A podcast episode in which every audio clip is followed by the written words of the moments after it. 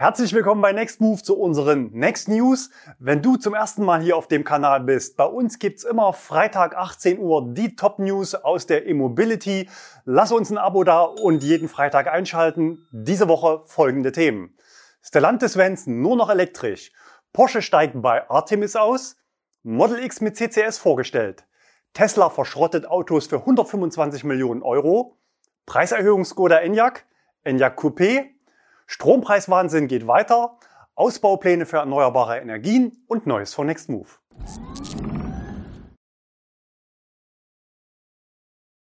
Gleich zu Beginn noch ein echter Knaller aus unserer Sicht. Das Comeback des Jahres, der VWE Up, ist in Kürze wieder bestellbar. Das Auto ist ein Phänomen. Er ist seit 16 Monaten nicht mehr bestellbar und trotzdem ist er im kompletten Jahr 2021 sogar auf Platz 2 der Zulassungsstatistik gelandet in Deutschland. Wir haben den Mangel am Angebot, was die Kleinwagen angeht, insbesondere den sehr beliebten VWE Up, ein, ein Brot- und Butterauto, kleines Auto, aber eine annehmbare Reichweite wir selbst nutzen den E-Up in der Familie auch. Wir haben es immer wieder angeprangert. Quasi in, in jedem zweiten Video haben wir das VW aufs Brot geschmiert und auch bei Gesprächen oder Interviewanfragen haben wir da immer nachgefragt, kommt der wieder, kommt der wieder? Und jetzt kommt er wieder. In einer internen Mitteilung an die Händler heißt es, wir freuen uns Ihnen mitzuteilen, dass in Kürze der E-Up als E-Up Style Plus bestellbar sein wird. Style Plus heißt so ziemlich wie äh, Vollausstattung. Das heißt, natürlich will man aus diesen Kleinwagen, äh, wo man potenziell wenig Marge hat, das Maximum rausholen. Der Listenpreis wird bei ca. 26.500 Euro liegen. Da geht der komplette Umweltbonus noch ab von 9.570 Euro für dieses Auto. Reichweite 258 Kilometer nach WLTP.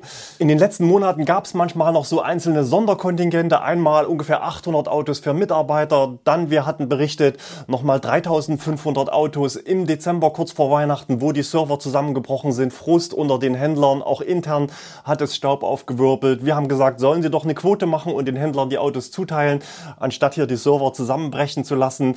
Es gab dubiose Verkaufsmethoden auf dem freien Markt von freien Händlern, also keine Volkswagen-Händler, die sich Tageszulassungen beschafft haben, selber die BAFA gezogen haben, um das Auto durch die Hintertür ein bisschen teurer zu platzieren, als es eigentlich ein Neuwagen auch für den deutschen Endkunden beim echten VW-Händler kosten würde.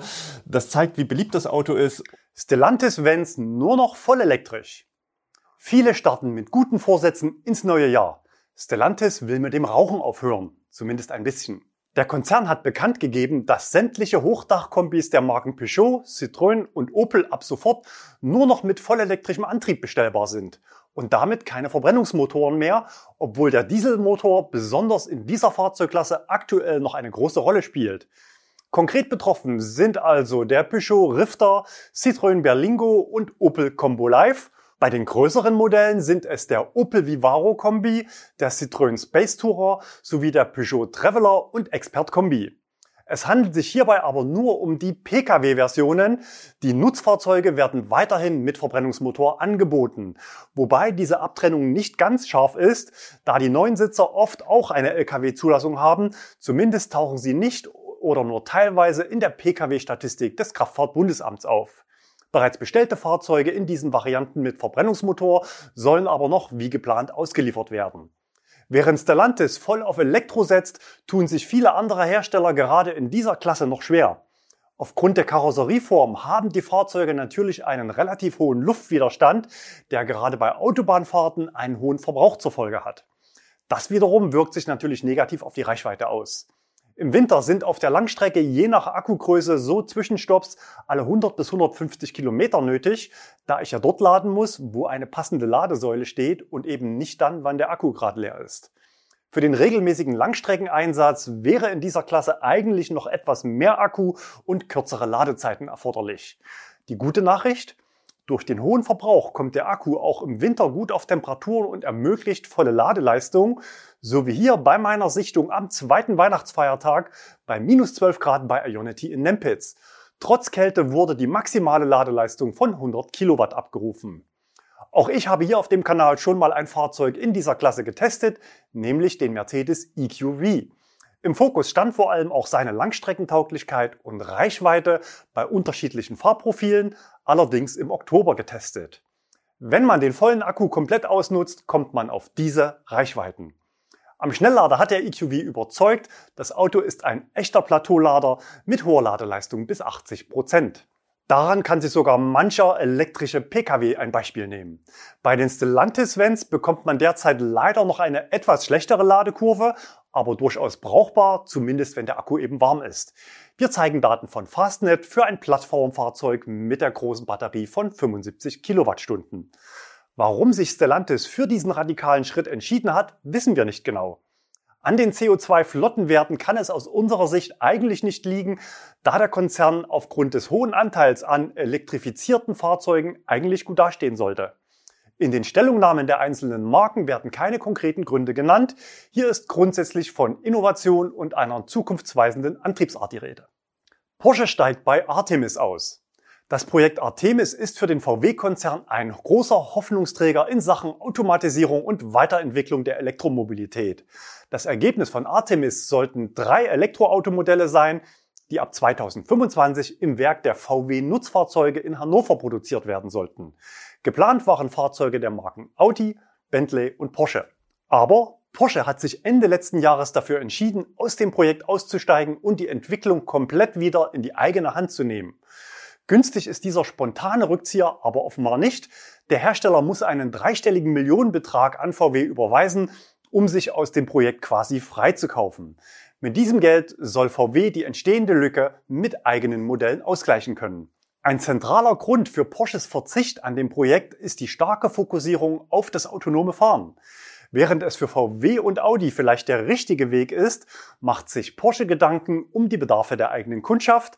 Der Sportwagenbauer will weiterhin Autos anbieten, bei denen das Selbstfahrerlebnis im Vordergrund steht. Laut Medienberichten schmeckte es Porsche auch nicht so sehr, dass die eigenen Fahrzeuge in einem Nutzfahrzeugwerk produziert werden sollten, in dem nebenbei noch Transporter oder Pritschenwagen vom Band laufen. Das künftige Elektroauto von Porsche soll dann ab 2026 im Werk in Leipzig gebaut werden. Die Plattform soll dann die gleiche sein wie die eines neuen Elektro-Panamera, der frühestens 2024 an den Start gehen soll.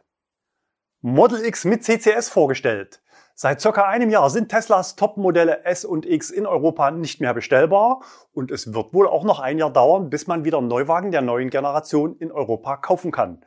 Vor einigen Wochen wurden die Preise und die Möglichkeit zur verbindlichen Bestellung von der deutschen Tesla-Seite entfernt. Diese Woche gab es ein Lebenszeichen aus Taiwan. Dort wurde ein Model X der neuen Generation mit einem neuen Ladeanschluss vorgestellt. Das Video zeigt einen CCS-Anschluss mit motorisierter Ladeklappe, ähnlich wie beim Tesla Model 3 und Y. Bisher hatten Tesla Model S und X nur den kleineren modifizierten Typ 2 Ladeanschluss, der als Tesla Besonderheit normales und schnelles Laden, also AC und DC, über die gleichen Pins ermöglichte. Bei ca. 150 Kilowatt Ladeleistung ist bei dieser Lösung aber Schluss.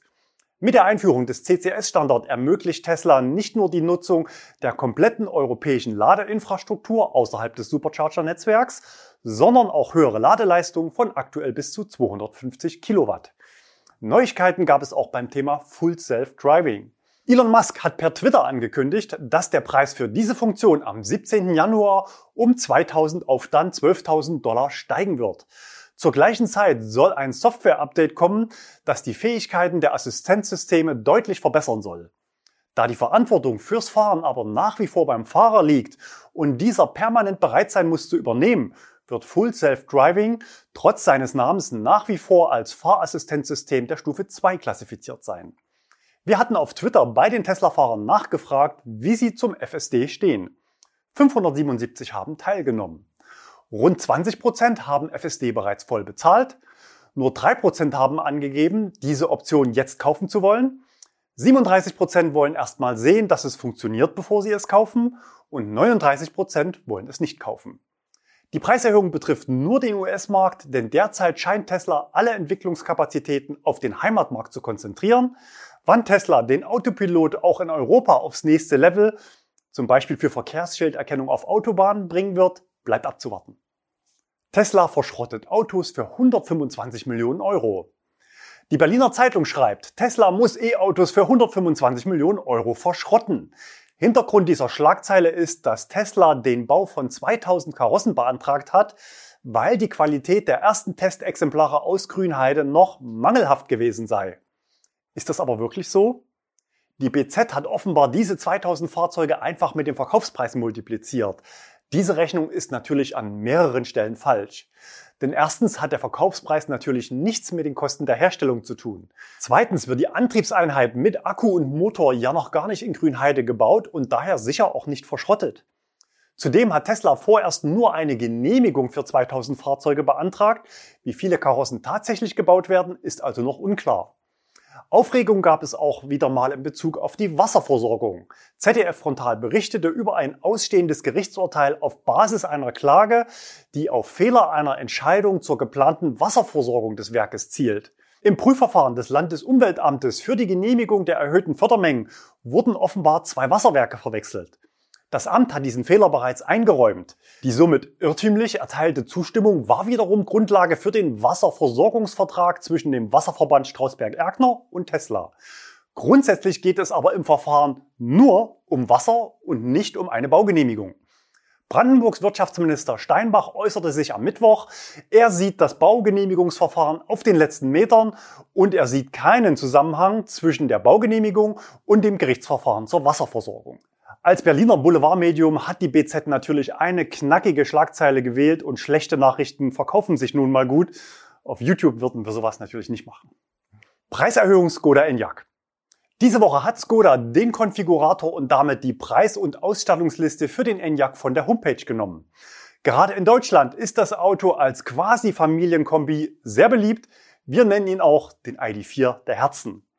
Auch die 15 Enyaqs in der Nextmove-Flotte sind bei der Kundschaft beliebt und bekommen gute Kritiken. Obwohl die Auslieferungen für den Enyaq erst im April 21 gestartet sind, landete das Auto in der Gesamtjahresübersicht auf Platz 7 und damit sogar knapp vor dem Konzernbruder VW ID4. Während sich der ID4 die Produktionsplätze in Zwickau mit dem ID3, dem Cupra Born und dem Audi Q4 e-tron teilen muss, wird der Enyaq im tschechischen Lada Boleslav gebaut.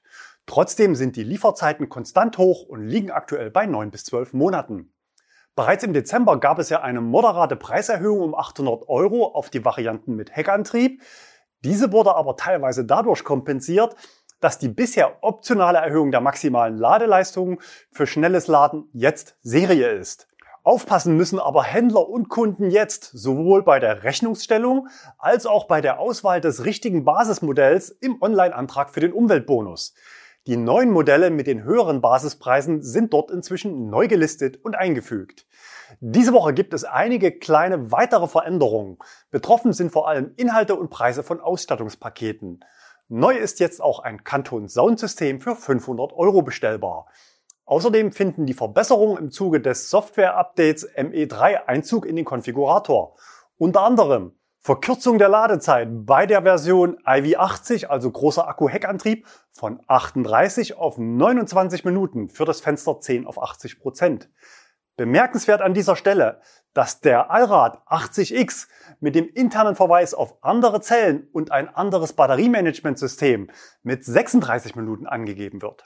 Im optionalen Travel Assist gibt es jetzt auch eine Baustellenerkennung und per Knopfdruck aktivierbar einen assistierten Spurwechsel. Neu auch der sogenannte dynamische Schutz vor Ablenkung. Nach acht Berührungen in kurzer Folge bleibt der Touchscreen vorübergehend gesperrt. Vermutlich wird es auch bei VW so kommen. Richtig gut wäre es, wenn das Auto noch in der Nutzung zwischen Fahrer und Beifahrer unterscheiden könnte und beim Beifahrer auf die Sperrung verzichtet.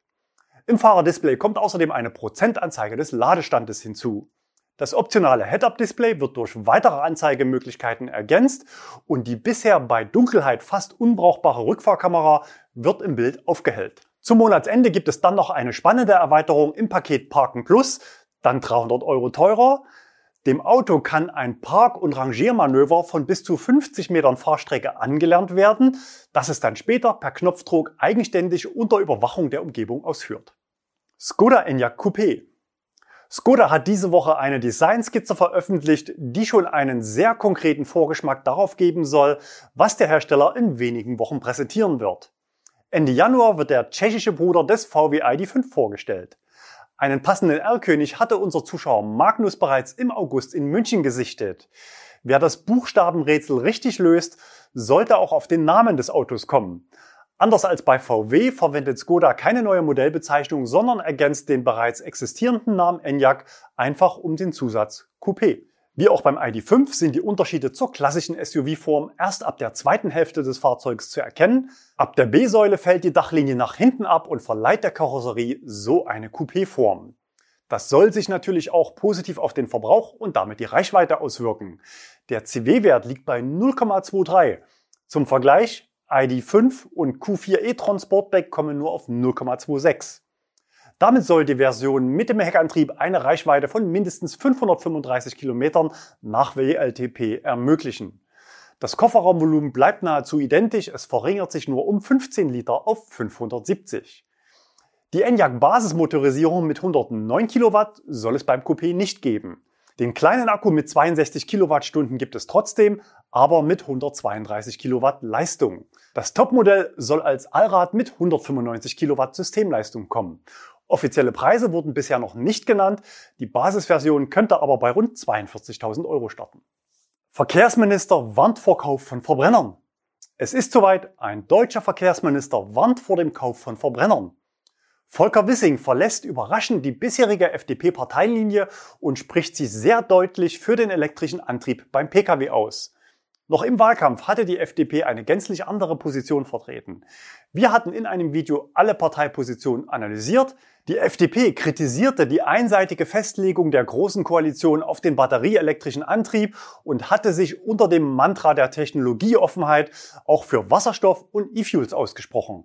Auch im Koalitionsvertrag war die FDP-Handschrift noch deutlich erkennbar, wonach Autos mit Verbrennungsmotor langfristig eine Zukunft haben, sofern sie mit E-Fuels betankt werden. Der FDP-Politiker sagt nun sehr eindeutig, dass er nicht mehr an eine Zukunft des Verbrennungsmotors beim Pkw glaubt. Wir müssen die verschiedenen Energieträger dort einsetzen, wo sie am effizientesten sind. Das ist beim Pkw der E-Antrieb. Das würde dann natürlich auch Wasserstoff ausschließen, da für die gleiche Laufleistung dreimal mehr Strom aus regenerativen Energien verbraucht würde.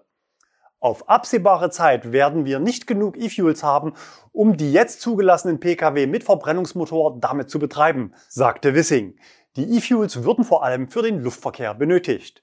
Zugleich warnte der Verkehrsminister die Verbraucher weiter auf den Verbrenner zu setzen. Die Nutzung fossiler Kraftstoffe wird in Zukunft teurer werden. Deshalb kann ich nur dazu raten, auf CO2-neutrale Antriebe umzusteigen. Wenn man sich die EU-Regulierung anschaut, sieht man, dass die Entscheidung für die E-Mobilität längst gefallen ist, sagte Wissing. Auch an die deutsche Automobilindustrie hat Wissing eine Botschaft.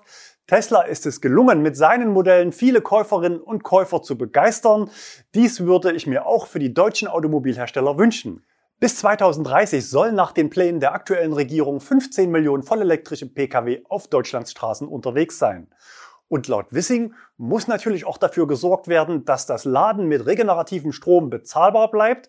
Und das bringt uns zum nächsten Thema. Strompreiswahnsinn geht weiter. Wir hatten letzte Woche über die aktuellen dramatischen Entwicklungen am Energiemarkt berichtet, die seit Weihnachten auch sehr stark auf die Endverbraucherpreise durchschlagen. In den Kommentaren unter dem Video wurde diese Entwicklung heiß diskutiert und es gab viele Hinweise von euch zu neuen Höchstpreisen. Erste Versorger haben ihre Preise in der Grundversorgung bereits auf über 1 Euro pro Kilowattstunde angehoben. An den Ladesäulen kommt diese Erhöhung deutlich gedämpfter und zeitversetzt an. Möglicherweise ist hier auch die Inanspruchnahme von THG-Quoten ab diesem Jahr ein Grund dafür, dass die Erhöhungen in der Beschaffung kompensiert werden können. Nach unseren Informationen sind hier durchaus 15 Cent pro verkaufte Kilowattstunde an Vergütung möglich. Nachdem bereits Ladestationsbetreiber wie Fastnet und Allego ihre Ad-Hoc-Preise zuletzt moderat erhöht hatten, zog jetzt mit Maingau auch ein großer Fahrstromanbieter nach. Für Privatkunden geht es ab Februar in Deutschland um 10 Cent nach oben. Normales Laden kostet dann 49 Cent und schnelles Laden 59 Cent pro Kilowattstunde mit Ausnahme Ionity. Die Maingau Energie GmbH bietet natürlich nicht nur Fahrstrom für E-Autos, sondern auch deutschlandweit Strom für private Haushalte. Gerade unter E-Auto-Nutzern hat man mit attraktiven Bundle-Angeboten auch Heimstromverträge angeworben. Fürs öffentliche Laden zahlt man so ca. 10 Cent pro Kilowattstunde dann weniger. Einige Maingau-Kunden erhielten in den letzten Tagen sehr kuriose Anschreiben. Der Inhalt in einem Satz zusammengefasst, bitte geh freiwillig. Im Schreiben heißt es zunächst allgemein zu den Höchstständen bei Strompreisen, ist aus unserer Sicht keine Umkehr dieser Entwicklung absehbar. Und weiter, solange die Dynamik dieser Entwicklung anhält, werden wir deshalb bei Neuabschlüssen und bei Vertragsverlängerungen keine Produkte mit Preisgarantie mehr anbieten. Das ist aus unserer Sicht ein absolutes Novum im Markt. Wer noch Benzin und Diesel tankt, ist ja mit stark schwankenden Preisen im Tages-, Wochen- und Ferienverlauf gut vertraut. Als E-Autonutzer war ich zumindest mit heimischer Wallbox fein raus, denn aktuell laden die meisten Nutzer mit Festpreisen garantiert auf ein oder sogar zwei Jahre. Das könnte sich bald grundlegend ändern, wenn andere Anbieter den gleichen Weg wie Maingau einschlagen. Es ist vorherzusehen, dass das Ausmaß der Erhöhung starke Kundenverärgerung hervorrufen wird. So geschehen auch bei einem unserer Zuschauer, für den es ab März um satte 33 auf dann 55 Cent pro Kilowattstunde nach oben gehen sollte. Maingau sieht dieses Schreiben als eine Art Vorwarnung und ermuntert seine Bestandskunden doch jetzt schon abzuspringen, um sich einen der letzten günstigen Tarife mit Preisbindung am Markt zu sichern. Man bindet sich seinerseits und den Kunden nicht an bestehende Laufzeiten und Kündigungsfristen, denn es könnte bald zu spät sein. Aus unserer Sicht ist es fraglich, ob diese Angebote noch lange verfügbar sein werden. Wer grundsätzlich Streit mit seinem Stromanbieter hat, egal zu welchem Thema, kann gerne auch mal auf der Seite Verbraucherhilfe Stromanbieter vorbeischauen. Dort hat einer unserer Zuschauer ein Selbsthilfeportal ins Leben gerufen. Oft geht es dabei um wiederkehrende Problemfälle mit einzelnen Anbietern. Ein spannender Sonderfall beim Thema Fahrstrom ist aus unserer Sicht der Abo-Tarif für Ionity. Hier können Kunden, die ein Fahrzeug der an Ionity beteiligten Unternehmen nutzen, wir nennen sie Clubmitglieder, gegen monatliche Grundgebühr für Kilowattstundenpreise im Bereich von 29 bis 35 Cent pro Kilowattstunde laden. Teilweise gibt es auch Einführungstarife ohne monatliche Grundgebühr, wie zum Beispiel die zweijährige Grundgebührbefreiung für alle voll ausgestatteten Editionsmodelle des Hyundai Ioniq 5. Im Normalfall laufen die Verträge jeweils zwölf Monate und eine Preisanpassungsklausel ist nach meiner Recherche in den Ionity-Sondertarifen nicht vorgesehen. Ionity bietet ja inzwischen auch einen Abo-Tarif offen für alle an. Wenn also zu Hause der Strom vielleicht bald 50 Cent pro Kilowattstunde kostet, könnte es sein, dass die Clubmitglieder bald bei Ionity zum Stromholen Schlange stehen, um den Strom dann fürs Wochenende mit nach Hause zu nehmen. Wie sowas künftig funktionieren könnte, haben wir hier auf dem Kanal schon mal gezeigt. Ein Ioniq 5 Serienfahrzeug versorgt ein komplettes Einfamilienhaus. Die gezeigten Bilder stammen von Ulf aus Euer in Norwegen. Soweit wird es vermutlich nicht kommen, aber insgesamt ist das Thema Strompreise für den Hochlauf der Elektromobilität natürlich brisant. Deshalb gibt's heute noch einen weiteren Abstecher in die Politik. Ausbaupläne für erneuerbare Energien. Die neue Regierung ist erst wenige Wochen im Amt, aber niemand redet über so etwas wie Schonfristen. Wir hatten letzte Woche schon gezeigt, dass vermutlich noch aus den Koalitionsverhandlungen heraus grünes Licht für die 2022er Übergangsregelung zum Umweltbonus gegeben wurde. Bei den Energiepreisen will die Regierung kurzfristig zunächst für Bedürftige über einen einmaligen Heizkostenzuschuss gegensteuern. 710.000 Haushalte, die aktuell Wohngeld beziehen, sollen gestaffelt nach Haushaltsgröße ca. zwischen 135 und 300 Euro Einmalzahlung erhalten. Mittelfristig muss aber ganz offensichtlich mehr Angebot her, also mehr Strom her, um den Markt zu beruhigen, denn so viel ist klar, der Strombedarf wird in den nächsten Jahren deutlich ansteigen, denn wir brauchen ja nicht nur eine Energiewende im Stromsektor, sondern eben auch im Verkehr. Zwei weitere Riesenpositionen sind die Umstellung des Wärmesektors auf erneuerbare Energien und der steigende Bedarf der Industrie, unter anderem für grünen Wasserstoff. Am Dienstag stellte Wirtschafts- und Klimaminister Habeck in der Bundespressekonferenz seine Pläne vor. Sein Ministerium hat eine 30-seitige Eröffnungsbilanz Klimaschutz erstellt. Dort wird sowohl zurückgeblickt, der aktuelle Stand gezeigt und konkrete Ausbauziele für die nächsten Jahre aufgezeigt. Angestrebt ist in den nächsten acht Jahren eine Verdreifachung der bisherigen Geschwindigkeit der Emissionsminderung. Den Ausbau der erneuerbaren Energien drastisch zu beschleunigen und Hemmnisse und Hürden aus dem Weg zu räumen, hat vor diesem Hintergrund absolute Priorität. Was den Strommix angeht, will man 2030 die Marke von 80 Prozent Anteil an erneuerbaren Energien erreichen. Vor allem für Wind- und Solarenergie gibt es klar formulierte Strategien zur Beschleunigung und hohe Ziele für den jährlichen Zubau. Das alles ist eine Mammutaufgabe und es wird einige Jahre dauern, bis wir die Erfolge sehen werden. Aber das, was wir jetzt machen, legt die Grundlage dafür, Klimaschutz und Wohlstand zusammenzubringen. Auf Nachfrage von Journalisten in Bezug auf den Ausbau der Windkraft und die in Bayern bestehende 10H-Regel gab es dann auch eine sehr klare Antwort. Da, wo Abstandsregeln vorgehalten werden, um Verhinderungsplanung zu betreiben, können die nicht länger bestehen bleiben. So klingt es, wenn Politiker offen sagen, was sie wollen. Der Konter aus Bayern kam prompt von CSU-Generalsekretär Markus Blume.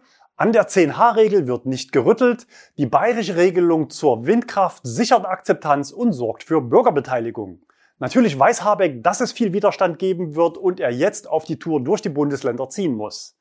Wer sich die Pressekonferenz in voller Länge anschauen möchte, findet den Link zum Kanal von Jung und Naiv unterm Video in der Textbox. Im Jahr 2023 soll dann übrigens auch die Zahlung der EEG-Umlage für Verbraucher komplett entfallen. Grüße vom Außenreporter. Wir sind heute unterwegs mit vier verschiedenen Elektrofahrzeugen auf dem ADAC Fahrsicherheitstrainingsgelände Halle Leipzig in der Nähe von der A9. Was wir hier machen, das verraten wir noch nicht, aber es geht um sicherheitsrelevante Fragen in Bezug auf Elektroautos und in Bezug auf den Grenzbereich. Mehr will ich mal noch nicht verraten. Das Video kommt in den nächsten Tagen hier auf dem Kanal. Also Kanal abonnieren und dranbleiben. Auch für euch ist was dabei. Ansonsten sehen wir uns wieder nächste Woche hier auf dem Kanal. Bis dahin, bleibt gesund und fahrt elektrisch.